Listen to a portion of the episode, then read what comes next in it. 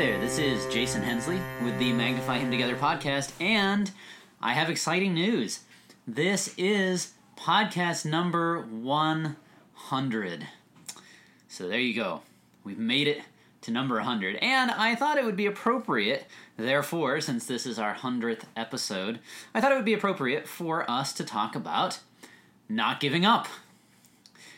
Now, uh, this is sort of an interesting thing to think about, at least to me, because this is an idea that I remember being told often as a child. I remember consistently this concept of tenacity. You know, it wasn't expressed with that word when I was a child, but but this concept of holding on and not giving up being emphasized over and over that you can't give up. You know, when something is hard, you got to keep going, keep going. And I don't know if this was your experience or not, but at least for me, I found that as I got older, I sort of stopped thinking about that concept. It got hammered in a lot as a young person, and then as I got older, I didn't hear it as much. And I started thinking things like, well, yeah, it's true you shouldn't give up, but there are times when you should. Maybe if you're doing things that aren't right, it's pretty clear you should give that up. Or maybe if you realize that, well, you've just made mistakes. Maybe a certain path that you thought was right actually isn't anymore. So it's good to give up in that circumstance. Or another idea I had was that it's good to give up because you might be looking at a situation where maybe somebody else could do something better or faster, and it's good for you to say, you know, I'm not going to do this anymore. Can you do it? It's that idea of delegating something to somebody else. So sometimes giving up makes sense. And I, I think because of these things, because of these logical reasons why giving up is useful, sometimes we get used to that idea of giving up and we don't really see it with that same aura of tragedy that it had when we were younger. And I can remember instances where I'd be asked, Well, are you going to give up? And my immediate answer as a child was, No! You know, I'm not going to give up. I won't. I know I'm not supposed to. And yet, as an adult, it got more complicated, you know, how, as everything does, right? We shouldn't always think about everything like how we think of them when we're children. So I, I recognize that. I'm not, not saying, you know, start thinking like a kid again. But I think there was some value in recognizing that there are certain things that you absolutely never give up on.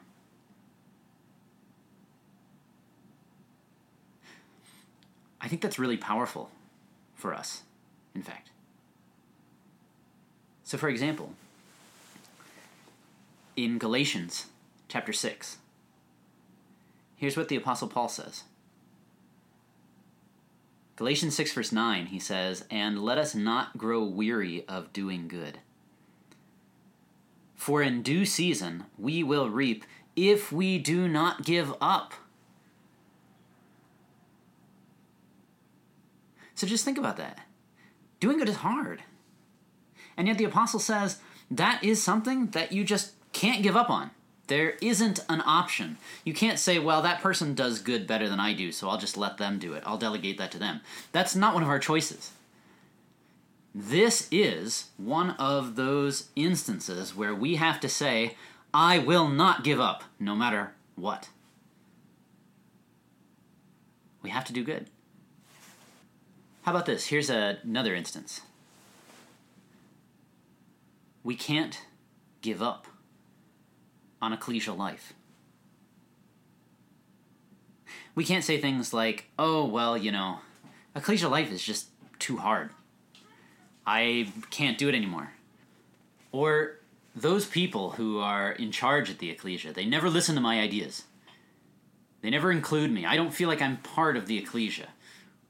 So I'm just going to go somewhere else. Now, I'm not talking about going to a different ecclesia. You know, sometimes it's a good idea. You can use your skills, you can contribute wherever you are. What I mean is saying, I'm just going to stop going to the ecclesia and, you know, I'll just, I'll go to that church that's down the street. It's easier. People won't bother me there.